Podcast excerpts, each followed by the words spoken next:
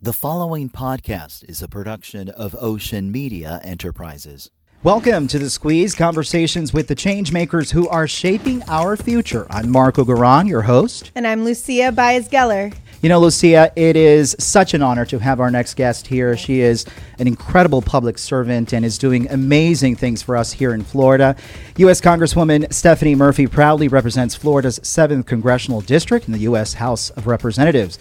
The district includes all of Seminole County and much of northern Orange County, including downtown Orlando, Maitland, Winter Park, and the University of Central Florida. In addition, Congresswoman Murphy also serves as a co chair of the Blue Dog Coalition, a group of Democrats focused on fiscal responsibility, a strong national defense, and principled and pragmatic approach to legislation. Murphy is the first woman of color ever to lead the Blue Dog Coalition. Woo! Yes, applause Yes. to that. Love that. Before her election to Congress, the Congresswoman was a businesswoman and college instructor. Education. Education. Education. Representative Stephanie Murphy of Armed Services Committee. And Speaker Nancy Pelosi has appointed Congresswoman Stephanie Murphy to sit on the committee to investigate the January 6 attack on the U.S. Capitol. Representative Murphy is also a member of the House Armed Services Committee and a former national security specialist at the Department of Defense. And she's here with us today. Amazing. Please welcome to the squeeze Congresswoman Stephanie Murphy. Woo! Welcome, so great to Congresswoman. be so great to be with you both. Thank you. Thank Thank, you you for for being joining us. I know you're very busy and have a very Yeah. tight schedule, so thank you for taking the time. Uh, when you were growing up and coming into your own, uh, did you ever think that this was the work that you were going to do, that public service was your calling? I think I always wanted to do public service, but I never imagined I'd do it as an elected official.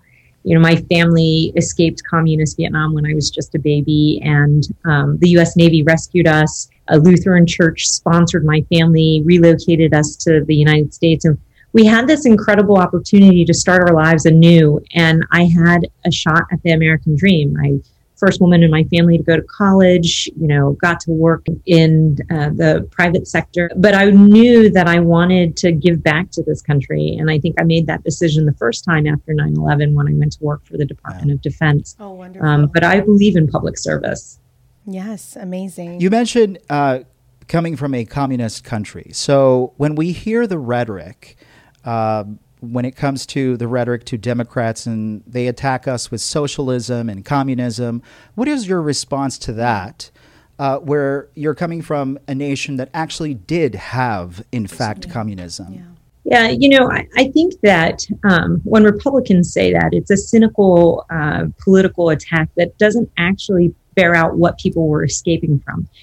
My family, like so many other families, whether we're talking about Venezuelans or Cubans or otherwise, they fled an authoritarian government that abused power and did not care about their constituents. Nobody ever fled the over provision of government services people fled authoritarians. And if you look at the Republican Party these days, they're adopting a lot of those very same tactics that these authoritarian nations did to suppress the will of their citizens, uh, neglect their human rights, and um, infringe upon their. Uh, privacy by uh, pers- using uh, abusing power to persecute these people that's what people fled from Right. Yeah, that abusive power. Well, we know there's a lot back and forth, so much rhetoric going on. What is it like being in our nation's capital when it is so divided, like you're saying? Well, it's always an honor to to serve um, my community in our nation's capital when I'm up here. What I really try to do is to um, approach my job with the same level of civility um, and respect for my colleagues that I would exhibit, whether it's in the boardroom or at the Department of Defense or anywhere else. I think at the end of the day, we're all fellow Americans and we can get more done when we try to do so in a collaborative way. We can have our policy differences, and I believe we should debate them passionately. But in order to deliver for the American people, we should find uh, common ground and move forward in that way. It's been a disappointing year, as you can imagine, for somebody who believes in um, civility and our democracy. Yes, absolutely. And how have things changed since you started in 2016 and up to now? How have you seen things evolving, moving? Tell us more.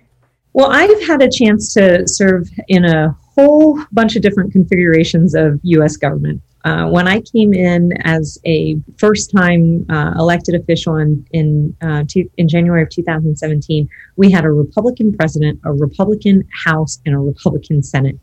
And I still managed to find a way to get things done, so much so that I was named one of the most effective members of my freshman class, as well as one of the most bipartisan. Amazing. Yeah, you know, those two things go hand in hand. Um, yeah. And then my next term, it was a Republican president, Trump still in the White House, a Democratic House, and a Republican Senate. And that's when I saw things that we would pass out of the House um, that mattered to my working families and to Americans, I think, across this country, kind of go to just sit in Mitch McConnell's graveyard of legislative um, bills, where he wouldn't take any of it up. Um, and now I get to serve in a U.S. government where we have a Democrat in the White House, um, narrowly held Democratic majorities in the House. Yes. Yeah. yeah. And and I'm looking forward to being able to get some things done um, and right. to see the Senate take up bills that they wouldn't in the past two Congresses. Amazing. So, so your election was historic in nature. What is your advice to young people who want to get involved and you know follow in your footsteps? I'd say just do it because what I think what I think is so um, worrisome about the future of our democracy is um, a disengaged electorate. And we see a lot of young people sort of disillusioned. Um, yes. And who wouldn't be? You see all this bickering, and you know, the, neither party represents me. Maybe they think to themselves, and so I'm not going to vote because it doesn't count. It doesn't matter. I would reassure them that it absolutely does matter. The future of our country um, is in the hands that are at the helm of state.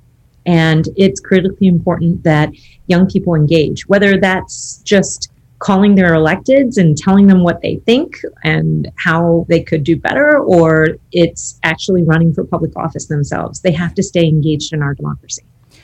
And uh, recently, you were with President uh, Joe Biden, and he designated Pulse nightclub as a national memorial site. Uh, you were in attendance, as well as other activists and, and representatives. Uh, where are we now with gun reform and in, in this country, in particular here in Florida? I know that's been, uh, you've been a champion for gun reform. You know, we're not far enough um, on gun reform, uh, gun safety uh, measures. I'm proud to say that I uh, helped lead the effort to lift the 22 year ban on gun violence research so that we can have the facts about one of the largest public health crises that our nation faces but there's more that we can do and more that is broadly supported by the American people. Um, and yet, we don't see Republicans in Congress being willing to, to act. And I'll take, for example, in Florida, I believe that the universal background checks um, polls at 85, 86% mm-hmm. among Democrats and Republicans and independents alike. And yet, we can't get uh, Republicans to move on a very basic measure that would make um, our guns, gun laws uh, easier to enforce and ensure more communities are safe. Oh, wonderful. And thank you for all your work. Honestly, it's really inspiring to hear you. And in addition to gun reform, what do you see as the biggest issues right now in Florida that we need to tackle? The environment um, is absolutely at the top of that list we are ground zero for um, climate change. And so we need to make significant investments um, in uh, climate resiliency. We need to make um, progress in slowing climate change. Um, and whether we're talking about sunny day flooding or harmful algae blooms or hurricanes that are too strong to even categorize, we are seeing the devastation that climate change has on our state and on our way of life as well as on our economy. And so that's a, an issue that we absolutely have to begin ag- addressing aggressively.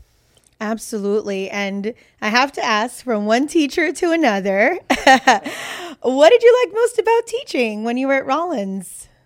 I loved engaging with my students and um, fielding questions that made me think about things in, in different ways. I, I taught finance and I taught social entrepreneurship.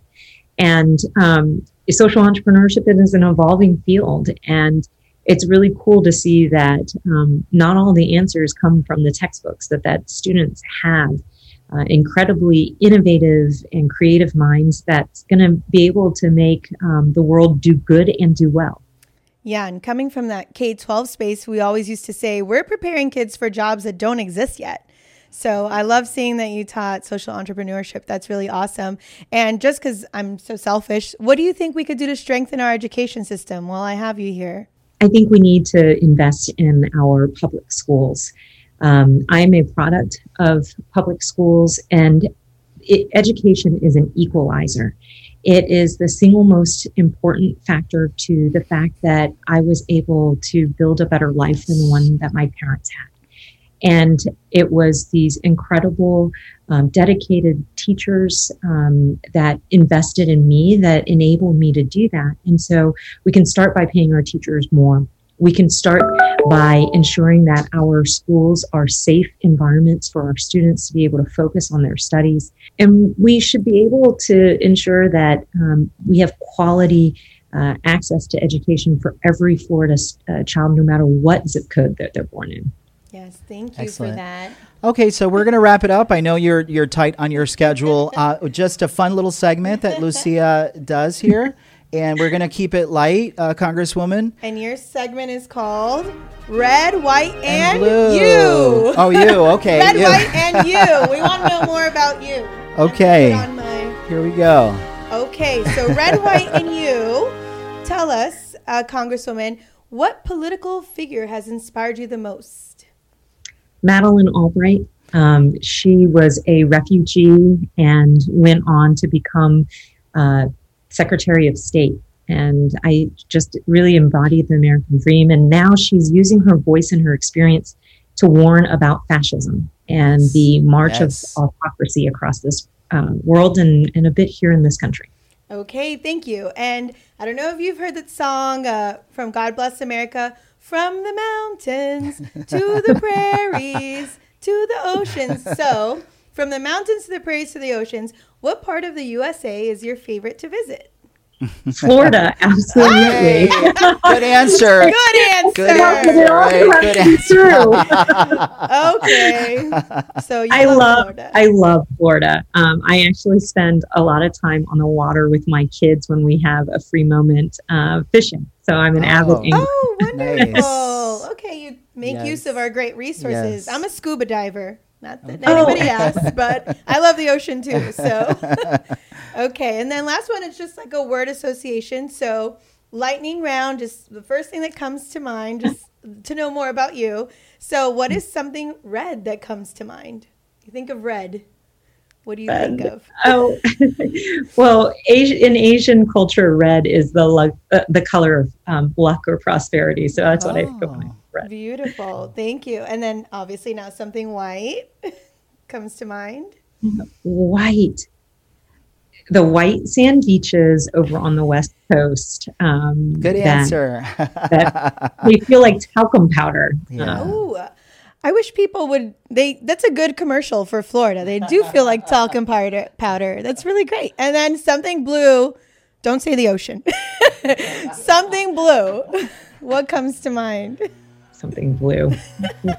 well, maybe I'll duck here and show you a painting oh. that I uh, I painted, and this oh, wow. blue wall I also painted. Oh you painted? I'm an amateur artist, um, and uh, one wow. of my favorite colors to use is blue.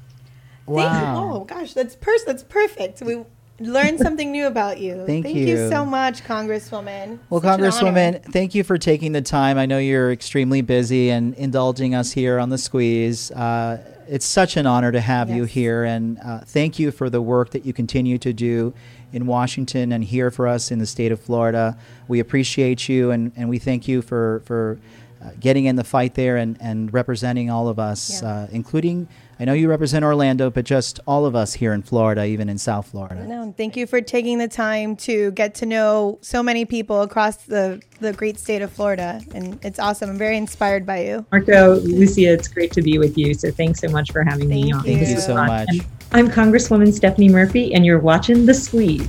Make sure to subscribe to our YouTube channel to check out our next episode on The Squeeze.